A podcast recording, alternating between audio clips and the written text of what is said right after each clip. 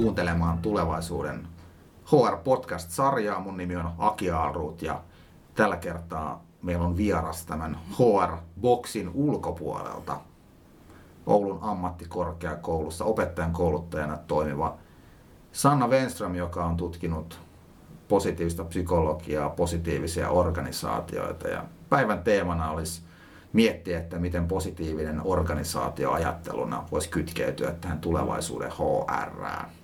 Odotan mielenkiinnolla, mikä on keskustelun lopputulos. Tervetuloa Sanna.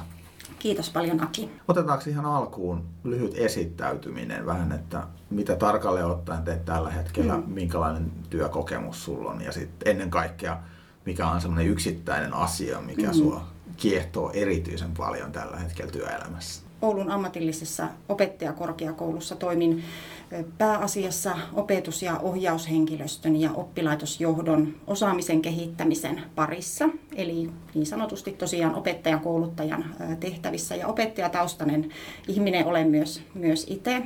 tuota, sitä hommaa on tullut, tullut tehtyä, mutta nyt viimeisen kymmenen vuoden ajan sitten oikeastaan on ollut siellä kehittämispuolella eri, eri, erilaisissa koulutuksen kehittämistehtävissä ja juurikin tämän osaamisen kehittämisen parissa. Olen filosofian maisteri ja kasvatustieteen maisteri ja sitten ammatillinen erityisopettaja. Ja kysyit, että mikä mua innostaa, niin mua innostaa se innostuminen. Eli tutkin tällä hetkellä ammatillisen koulutuksen opettajien työssään kokemaa innostusta tämän positiivisen organisaation viitekehyksessä. Eli aina sanonutkin, että mun missio on auttaa kehittämään koulutusta, jossa on innostava olla työssä ja opiskella. Oletko jotain tutkimustuloksia saanut jo, että mitkä nousevat innostusta aiheuttavien tekijöiden kirjossa kaikkein tärkeimpään rooli opettajille? Kyllähän omassa tutkimuksessa, niin kuin aikaisemmassakin tutkimuksessa on tullut, tullut vahvasti esille se, että kyllä ne on ne opiskelijat, jotka ensisijaisesti innostaa opettajaa. Eli se opiskelija, työopiskelijoiden kanssa vuorovaikutuksessa oleminen ja se heidän oppimisen seuraaminen. Mutta toki sitten näillä organisaatioon liittyvillä tekijöillä on myös paljon vaikutusta ja se oikeastaan on siinä mun tutkimuksessa sitten vienyt, vienyt eteenpäin juuri näihin positiivisen organisaation ja positiivisen johtamisen aiheisiin. Se on se koulu semmoinen jonkinlainen sosiaalinen systeemi, joka vaikuttaa kaikki ne rakenteineen ja mm. olosuhteineen siihen, että mitä mm. edellytyksiä sillä opettajalla on pärjätä työssään ja myöskin nauttia siitä. Jos puhutaan positiivisesta psykologiasta ensin, mikä niin kuin itselleni on terminä tuttu, mutta en osaa itse määritellä sitä, niin miten sä määrittelisit sen? Positiivinen psykologia on tiede, joka tutkii sitä, mikä on hyvin ja sitä, mikä toimii. Ja semmoisena isona tavoitteenahan positiivisella psykologialla on tuottaa semmoista kestävää hyvinvointia yksilöille ja yhteisöille, jopa niin kuin yhteiskunnille. Ja puhutaan tämmöisestä kukoistamisesta, eli jolla tarkoitetaan sitten semmoista optimaalista hyvinvoinnin tilaa ja johon sisältyy myös tämmöinen ajatus yhteisestä ja sosiaalisesta hyvästä tai hyvän tekemisestä. Eli ei nyt pelkästään haeta niitä omia hyviä fiiliksiä, vaan, vaan että miten voidaan tuottaa sitä hyvää ihan tasapuolisesti kaikille. Positiivisella psykologialla on kaksi oikeastaan semmoista keskeistä tutkimuskohdetta, eli myönteiset tunteet ja vahvuudet. Myönteiset tunteet ensinnäkin niillä on semmoinen tärkeä merkitys, mikä on nyt aivotutkimukset ihan, ihan koko ajan tätä samaa, samaa viestiä vahvistaa. Eli myönteiset tunteet, ne lisää meidän luovuutta, ne parantaa meidän ongelmanratkaisukykyä ja kykyä luoda uutta ja löytää uudenlaisia ratkaisuja niin monimutkaistuvissa tilanteissa, niin kuin meillä työ, työelämässä on.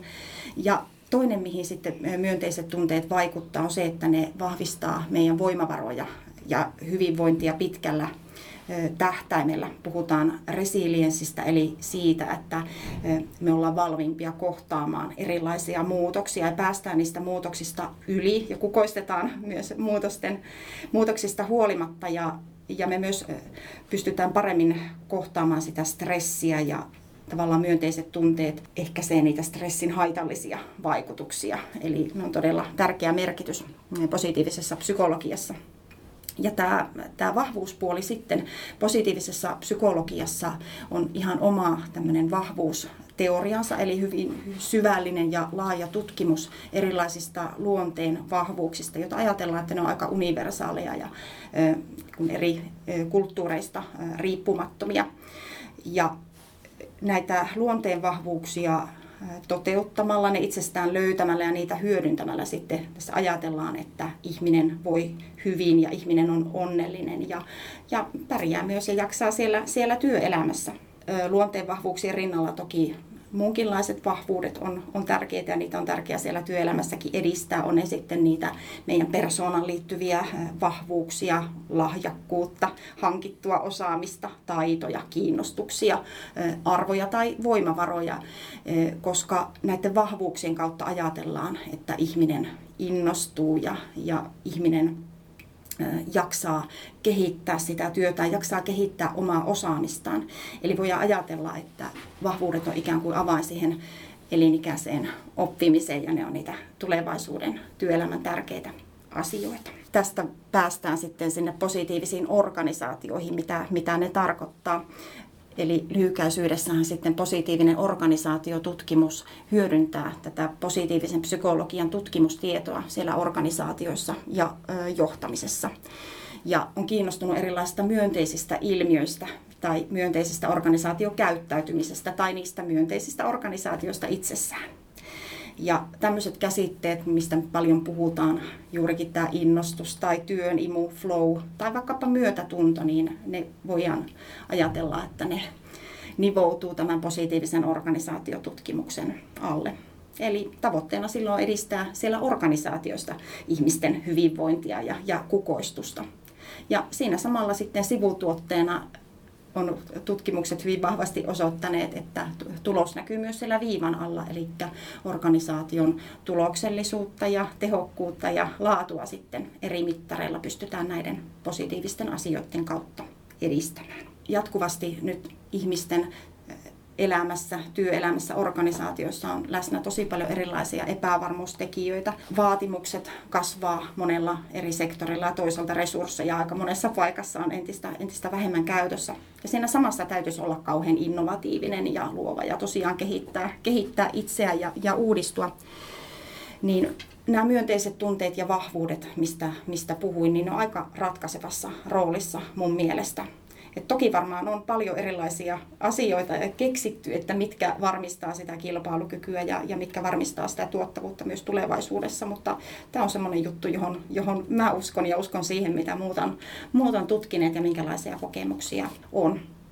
Eli näkisin, että tulevaisuuden tämmöinen kilpailukyky ja, ja menestys rakentuu hyvin paljon ihmisten myönteisen potentiaalin varaan. Onko ihmiset luontaisesti positiivisia ja vähemmän positiivisia? Onko positiivisuus joku, joka on niin kuin ihan lapsuudesta alkaen rakentunut osaksi ihmistä vai voiko joku mm-hmm.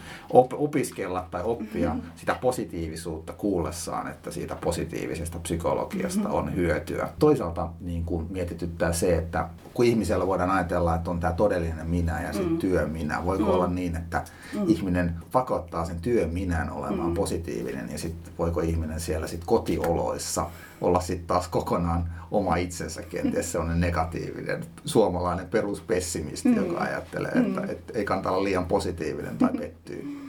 Tuossa on oikeastaan kaksi puolta tuossa, tuossa asiassa ja tämä viimeinen asia ehdottomasti just näin, että, että tuota, kyllä meillä jokaisella täytyy olla myös se semmoinen niin kuin vapaa, vapaa vyöhyke ja, ja vapaus, vapaus olla myös, myös tuota, vähän negatiivinen joskus, mutta tuota, lähtökohtaisesti nyt jos ajatellaan semmoista positiivisen psykologian ihmiskäsitystä, niin se ihmiskäsitys lähtee siitä, että jokaisessa ihmisessä on sitä myönteistä potentiaalia, ikään kuin ihminen on luontaisesti pyrkii hyvään ja, ja ihminen on motivoitunut ja haluaa tehdä parhaansa, jos ö, ympäristö antaa sille ne edellytykset.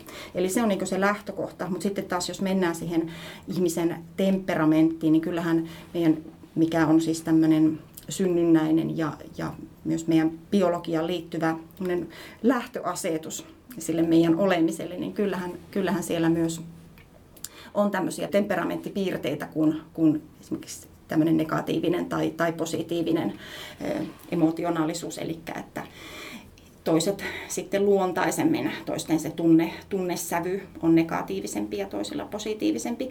Mutta taas sitten se temperamentti on vaan se lähtöasetus ja sitten se meidän, meidän toiminta ja, ja meidän se kokonaispersoonallisuus rakentuu sitten tämän päälle ja, ja sanoisin näin itse tämmöisenä luontaisesti en, en niin aurinkoisena ihmisenä, niin meidän vaan täytyy sitten, kun tavallaan tämä tiedostetaan, niin kiinnittää siihen sitten enemmän huomiota. Eli jokainen voi sitten tarkastella omia tulkintatapoja ja, ja omia tapoja reagoida erilaisissa tilanteissa. Totta kai meillä jokaisella on myös mahdollisuus vaikuttaa siihen omaan, omaan käyttäytymiseen. Mä oon itse työskennellyt pitkään HR-tehtävissä joko suoraan tai välillisesti, niin, niin kyllähän se perinteinen HR, eli henkilöstöhallinto, henkilöstöjohtaminen, niin on vähän ollut kontrolloivaa mm. negatiivisten asioiden parissa työskentelyä, on erilaisia ohjesääntöjä mm. ja sitten pahoitetaan mielemme, kun niitä rikotaan. Ja, mm. ja, ja se, jotenkin se rooli on perinteisesti ollut ehkä enemmän kallellaan sinne mm. negatiivisen mm. kuin positiivisen puoleen. Niin mm. jos tämän kokonaan tämän keskustelun kääntää sinne HR, niin millaisia tunnusmerkkejä voisi olla mm. positiivisella HR ja henkilöstöjohtamisella? tulevaisuudessa? Itse näkisin, että tämmöinen positiivinen HR voisi olla semmoinen mm, toiminto, joka ylläpitää ja edistää näitä erilaisia positiivisia käytänteitä ja, ja, ja, ja luo semmoisia positiivisia käytänteitä ja prosesseja ja vaikka niitä ohjeita, jotka edistää sitten näitä myönteisiä tunteita, myönteisiä vuorovaikutussuhteita ja nostaisi esiin niitä ihmisten vahvuuksia ja, ja varmistus siitä, että näitä ihmisten vahvuuksia hyödynnetään täyspainoisesti siellä, siellä organisaatiossa. Ja sillä tavalla he voisivat edistää sit sitä myönteistä ilmapiiriä ja, ja hyvinvointia. Ja varmistua, että se toteutuu ikään kuin näillä kaikilla organisaatio eri, eri tasoilla. Eli nämä siinä niin kuin kaksi eri tasoa. Eli toisaalta tämmöinen niin kuin ajattelun taso tai tämmöinen ideologinen taso, jossa kun mä mainitsin tästä ihmis, ihmiskäsityksestä, että ihan, ihan lähdettäisiin sitä miettimään, että miten me täällä meidän organisaatiossa oikeasti, mitä me ajatellaan näistä ihmisistä ja mikä on se meidän, meidän käsitys, mihin näistä ihmisistä, ihmisistä sitten on. Eli jos tavallaan semmoista arvoista lähtevää ja, ja siinä välittyisi semmoinen avoimuus ja luottamuksen rakentaminen, turvallisuus. Ja se on semmoista aitoa ja välittävää myötätuntoista ihmisten kohtaamista ja johtamista. Perinteisesti se on vähän se, että se työntekijä on semmoinen kuriton lapsi, jota mm. pitää niin kuin mm. tai sitten rangaista, laittaa niin. se arestiin, jos se rikkoo mm. sääntöjä. Mm.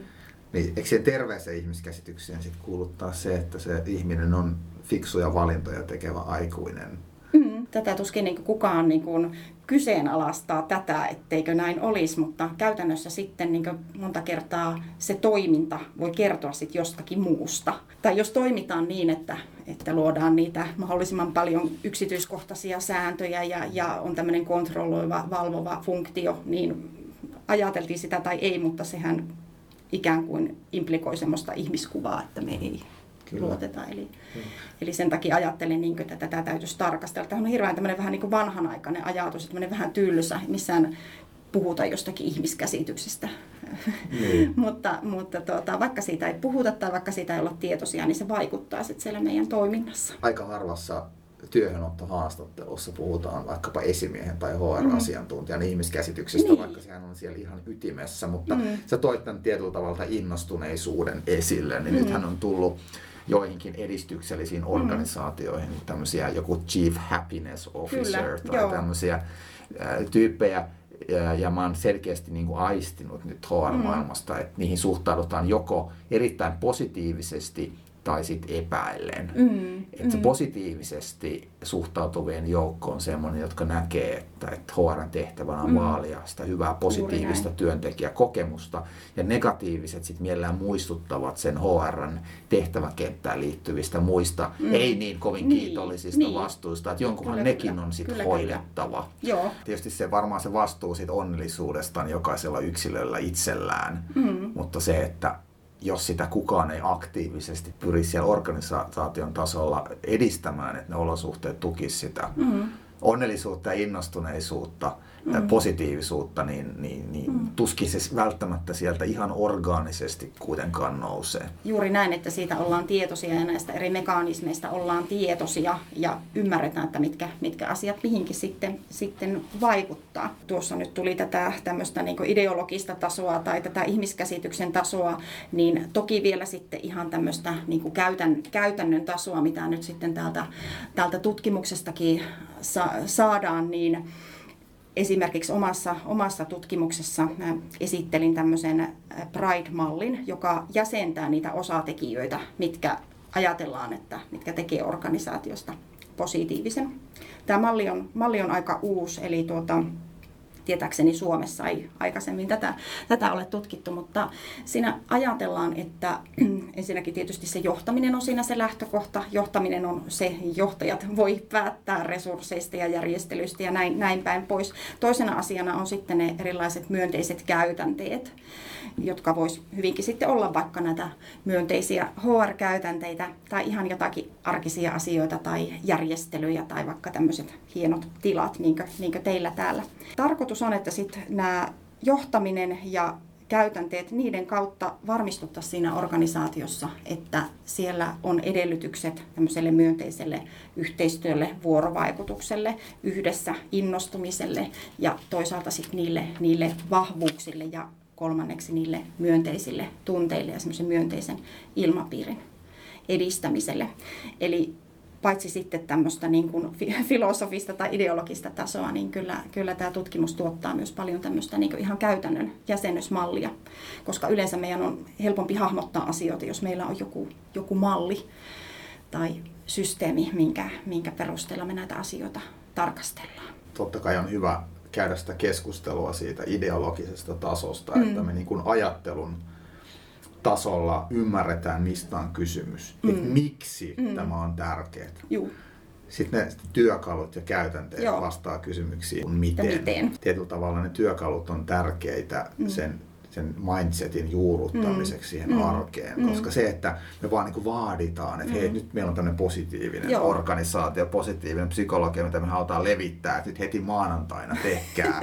Mutta ei se tavallaan ei ole mitään tukirakenteita, mitään mm. työkaluja, mm. jolla sitä pystyy tekemään, mm. niin se helposti sitten ihmiset vähän turhautuu ja sitten palataan siihen alkuperäiseen mm. ajattelumalliin. Niinpä, ne tukee, tukee toinen toisiaan ja, ja mä näen, niin kuin, että nimenomaisesti sen HR tai henkilöstöjohtamisen rooli on olla perillä näistä, näistä asioista ja ottaa systemaattisesti käyttöön tämmöisiä rakenteita ja, ja käytänteitä. Tämä on sillä tavalla niin kuin mielenkiintoinen keskustelu, että tämä saattaa kuulostaa vähän falskilta tai jo ärsyttävältä sellaisten organisaation työntekijöiden silmissä, joissa nyt tällä hetkellä mm. on negatiivisia mm. asioita, vaikkapa YT-neuvotteluja, mahdollisesti HR joutuu niin kuin mm. pähkäilemään, että miten saa nämä operatiiviset kiireet Joo. hoidettua. Ihmiset on ylityöllistettyjä ja stressaantuneita. Yksi kysymys on se, että miten organisaatiot selviävät tämän tyyppisistä tilanteista ja sitten myös ne yksilöt, että pystyvätkö ne mm. HR-ammattilaiset, jotka ovat siellä niin sanotusti liemessä, niin mm. auttamaan muita, jos mm. ne itsekään eivät mm. voi hyvin. Mm. Niin miten tämmöisissä hankalissa tilanteissa pystytään sitten positiivisuutta ylläpitämään? Tämä on aika yleinen semmoinen virhe, virhekäsitys käsitys tai, tai myös voi olla semmoinen tahallinen väärintulkinta positiivisesta psykologiasta, että se on vähän tämmöistä nami, hommaa ja, ja falskia, mitä, mitä sanaa, sanaa käytit. Kysymys on pikemminkin siitä, että me tietoisesti kiinnitetään niihin positiivisiin asioihin huomio, huomiota, koska ne luontaisesti ne yleensä jää niiden negatiivisten asioiden jalkoihin. Ja tutkimuksethan esimerkiksi osoittaa, että menestyvissä tiimeissä tai johtoryhmissä pitäisi olla vähintään kolme kertaa enemmän positiivista kommunikaatiota kuin negatiivista tai, tai neutraalia. Eli sanotaan, että paha pitää huolen itsestään, mutta sitä hyvää meidän täytyy, täytyy tietoisesti sitten edistää nyt nimenomaan ne positiivisen psykologian juuret on siellä selviytymisessä ja e, siellä toisen maailmansodan traumoissa ynnä, ynnä muissa. Eli se kiinnostus oikeastaan aiheeseen on, on paljolti myös, myös sitä perua. Ja, ja voisi sanoa näin niin tähän päivään viitaten, että nimenomaan näiden positiivisten asioiden voima realisoituu sitten näissä, näissä haasteissa. Eli kun on lähtökohtaisesti myönteisiä asioita, myönteistä vuorovaikutusta, myönteistä tunteita, myönteisiä tunteita ja, ja me on saatu semmoinen kestävä pohja sille asialle. Meillä, meillä on sitä luottamusta ja, ja kokemusta siitä, että täällä on reilu meininki ja, ja jokaista niin kuin arvostetaan, niin silloin niitä kaikkia hankaliakin asioita, niitä on helpompi ottaa esille ja, ja käsitellä. Ja myös sitten, että meillä sekä HR-ihmisillä itsellään että henkilöstöllä sitten olisi niitä voimavaroja, eli se resilienssi olisi tämän myönteisen, myönteisen homman, homman tuloksena sitten kehittynyt, kehittynyt niin. Eli tämäkin on tutkimuksissa todettu esimerkiksi tämän ter- terrori-iskujen tuloksena, niin ne organisaatiot, joissa oli sitten tämmöisiä myönteisiä käytäntöjä, esimerkiksi myönteistä vuorovaikutusta, niin ne toipu paremmin ja, ja tuota, taisi näkyä näissä osakkeen arvoissa ynnä muissa sitten se, että missä, missä oli tämmöisiin asioihin kiinnitetty huomiota. Ei niin, että vaikeissa tilanteissa meidän pitäisi jotenkin käpertyä sen mm. omaan tuskaamme, vaan nimenomaan silloin tämä nousee arvoon arvaamattomaan tämä positiivinen organisaatio, positiivinen psykologia. Mm. Ja mä itse sitä he, mieltä henkilökohtaisesti, että jos kyse on vaikkapa johdosta, niin kuka tahansa pärjää silloin, kun asiat ovat hyvin. Mutta silloin, kun ne asiat on huonosti, mm. pystytkö silloinkin johtamaan sitä mm. organisaatioa mm. eteenpäin pois niistä vaikeuksista. Ja mä uskon, että varmasti tämä ajattelu, mitä sä haluat tässä podcastin aikana tuoda esiin, niin on yksi tärkeimmistä, ellei tärkein tekijä siinä kokonaisuudessa. Hei, vika kysymys. Onko sulla itsellä tiedossa Suomesta organisaatioita, joissa tätä tutkimaasi aihetta jo sovelletaan käytännössä? Tutkimuskenttähän on pikkasen semmoinen, voi sanoa, niin kuin, että hajanainen. Nämä asiat ei ole missään nimessä uusia, että 90-luvulta esimerkiksi työn tutkimus, tämähän on aivan valtavasti, mutta ihan nyt tuore, tuorempia katsauksia kun katsoo, niin jostain syystä sitten se työn imu vaan, vaan tuota, laskee niin globaalisti. Mutta siis joo, erilaisia voi sanoa, että positiivisia käytänteitä ja tämmöisiä positiivistyyppisiä niin johtamisen, johtamisen malleja, niin, niin nähdäkseni mitä olen, olen seurannut, niin on, on tosi paljon. Mutta se, että niistä ei välttämättä niin kuin puhuta tämmöisinä tämän jotenkin oppi, oppisuunnan alla. Mutta esimerkiksi sitten just tämmöiset koutsaus tai valmentava johtaminen tai, tai erilaiset niin kuin yhteisöllisen oppimisen muodot, niin ne hyvin niin kuin istuu, istuu tähän sapluunaan tai puhutaan itseohjautuvista tiimeistä ynnä, ynnä muista. Mutta jos nyt ajatellaan tätä Pride-viitekehystä, minkä tuossa lyhyesti esittelin ja mitä, mitä itse olen nyt sitten tutkinut, niin kuten sanottu, että se on niin tuore. Mun tutkimus tuli viime vuoden puolella ja se nyt on aika aktiivisesti, kun itse toimin tuolla koulutuskentällä, niin sieltä tietenkin on itsellä se, se paras, paras kokemus, niin se on siellä otettu tosi hyvin vastaan. Ja se on otettu esimerkiksi tämmöiseen hankkeeseen kuin johtamisella hyvinvointia, niin semmoiseksi keskeiseksi viitekehykseksi. Tässä hankkeessa on kymmenen yksityistä oppilaitosta Etelä-Suomen alueelta ja sitä koordinoi Suomen diakonia-opisto. Ja siinä on tarkoitus nyt sitten, että tätä Pride-mallia sovelletaan ensinnäkin tämän muutoksen johtamisessa, mikä meillä on ammatillisessa koulutuksessa vahvasti päällä. Siellä sovelletaan sitä hyvinvoinnin johtamisessa, lähiesimiestyössä, oppimisen, osaamisen ja oppimisen johtamisessa ja, ja ihan tämmöisessä käytännön viestinnässä ja, ja vuorovaikutuksessa. Mutta hanke on vasta alkanut, niin ihan semmoista tosi konkreettista, konkreettista ei, ei tähän liittyen ole. Se, missä itse olen sitten myöskin, myöskin mukana, meillä on tämmöinen opetustoimen johtamisen henkilöstökoulutusohjelma meneillään, jossa sitten on olen tämän varaan rakentanut semmoisen Mä en tykkää sanasta osaamisen johtaminen, puhun oppimisen johtamisesta. Oppimisen johtamisen tämmöinen verkkokoulutus, joka, jossa tätä ajatusta, ajatusta tuon esille. Ja samaten sitten meillä on tämmöisiä tiimin vetäjä valmennuksia, eli erilaisten on sitten kehittämistiimejä, eli, eli muita tiimejä, niin, niin rakennettu se tiimin vetäjän osaaminen näiden Pride-mallin viiden elementin varaan, eli minkälaisia taitoja tai työkaluja sitten, sitten tuota, tiimin vetäjät tarvii, jotta he voi sekä saada niitä ihmisiä sitoutuun, osallistuun että innostuun siihen, siihen asiaan. Ja yksi, mitä siellä esimerkiksi käydään läpi, niin on tämmöisiä juurikin erilaisia persoonallisuuksia tai eri, erilaisia rooleja, mitä, mitä tiimeissä on. Ja sitten ihan tämmöisiä fasilitoivia menetelmiä, että nehän on mitä parhaita sitten osallistamisen ja, ja luovuuden herättämiseksi myös sitten tämmöistä niin kuin hyvin, hyvinvoinnin johtamisesta paljon tuolla oppilaitoskentällä, se on hyvin keskeinen asia, niin, niin tämmöistä vuosikelloajattelua, missä nyt on tätä sitten toivoisin. Ja, ja itse olen ehdottomasti mielelläni mukana niin kuin tuomassa tätä organisaatioihin, koska se, että vaikka näitä asioita on niin siellä täällä ja ajatellaan, ajatellaan, että ne on tärkeitä, niin ollaan semmoinen systemaattinen hyödyntäminen, niin mistä tuossa puhuttiin, että sekä siellä ajatuksen tasolla, ideologian tasolla, arvojen tasolla, että sitten sillä käytännön tasolla.